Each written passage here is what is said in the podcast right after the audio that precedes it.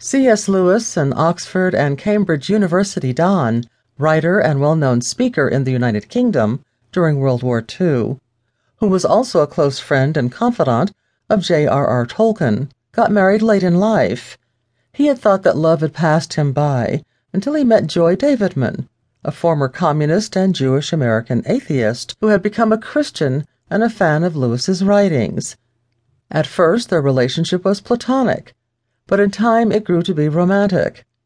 He was happy and fulfilled like never before. But in a few years, death would take the joy that had surprised him late in life.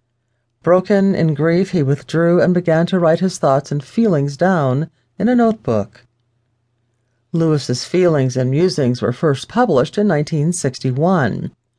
Since then, it has helped thousands and thousands of people who have read it or have spoken of its contents. This study is to encourage you to read the book in its entirety.